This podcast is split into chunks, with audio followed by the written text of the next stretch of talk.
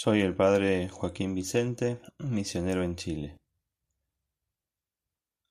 El Evangelio para el día miércoles 6 de diciembre del año 2023, según San Mateo.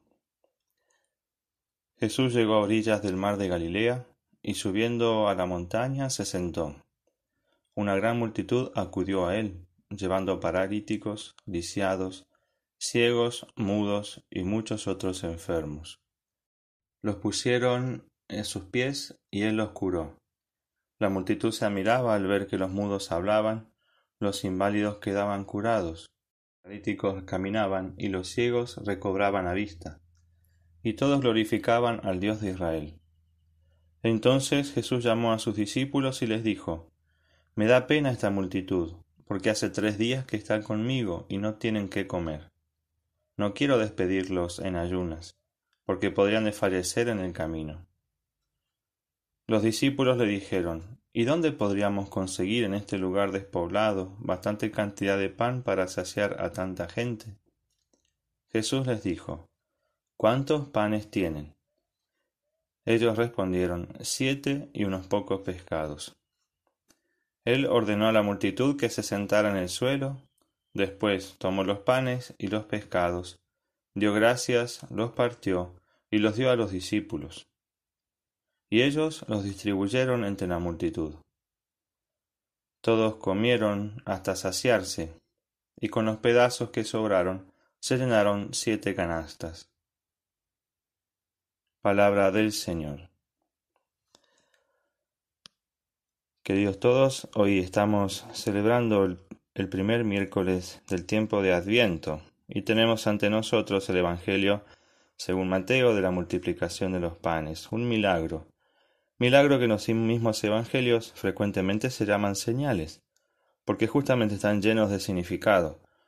Un milagro realizado por nuestro Señor no es solamente un gesto maravilloso para una circunstancia específica, es un gesto profético propio de la revelación con una intención de parte de Dios mostrando el misterio de la redención, mostrando lo que Dios quiere hacer, lo que Jesús ya ha hecho y volverá a hacer.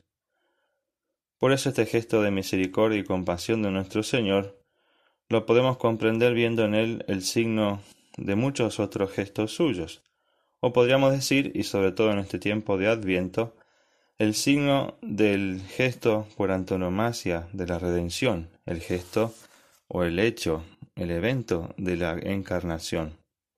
Podemos ver en este milagro el símbolo de la encarnación misma.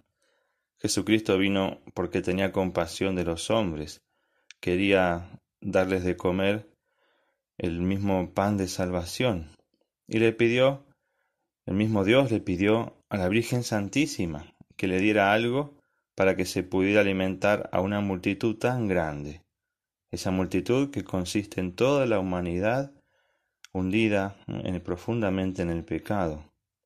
Y le pidió a la Virgen su consentimiento, le pidió su vida, pidió que le diese su carne y su sangre para que puedan convertirse en comida y bebida. La Virgen se presentó como materia dispuesta para la encarnación. En la misma anunciación se le pide esta disponibilidad, como Jesucristo le pide en el día de hoy, en el Evangelio de hoy, a los apóstoles, a los discípulos, que den de lo suyo y estén disponibles. Y le pide a los apóstoles en cuanto no solamente este milagro, sino en todo lo que se refiere al ministerio de la redención, como así le pide especialmente a todos los cristianos, pero especialmente a religiosos, misioneros, a sacerdotes. Les pide que den todo de, los, de lo suyo para poder redimir a los hombres, que den lo que tienen para que puedan multiplicar estas humildes posibilidades y dar respuesta a los grandes problemas del mundo. Jesucristo pregunta hoy a los discípulos ¿cuántos panes tienen? Una pregunta una pregunta muy sencilla en el contexto dirigida directamente a la alimentación de esas personas, pero que siendo parte de este signo profético que es el milagro de la multiplicación de los panes, cobra un significado mucho más profundo. ¿Cuánto hay de lo nuestro? ¿Cuánto hay de lo que es de ustedes que estén dispuestos a dar. No solo cuántos son y cuánto tienen, sino cuánto de los de ustedes están dispuestos a dar, dispuestos a sacrificar para la salvación. Lo que Jesucristo hizo entonces en la multiplicación de los panes, lo quiere continuar incluso en nuestros días, y siempre abre su corazón las necesidades de la gran muchedumbre, necesidades materiales, especialmente espirituales. Muestras tantas necesidades en nuestro mundo y nos pregunta cuántos panes tienen. Muestra lo que es la humanidad justamente necesitada de salvación, necesitada del perdón de Dios, y así responde Él, responde Dios con la encarnación que ha de renovarse siempre y que de alguna manera esperamos en esta venida, en este adviento. Es decir, nos pide que pongamos a su disposición todo lo que somos, nuestras pocas riquezas, o más bien nuestra miseria, pero que seamos aún así materia dispuesta para que con esa misma miseria, con lo que somos y tenemos, podamos trabajar en su obra de salvación, de liberación. A imagen de la Santísima Virgen de Adviento, la Virgen de la Espera, según la Anunciación, a todos y a cada uno en particular en algún momento de nuestras vidas, si no es constantemente o frecuentemente, el Señor pide nuestro consentimiento, o el Señor pregunta cuánto estamos dispuestos a ofrecernos, a dar, para que Él pueda obrar la redención.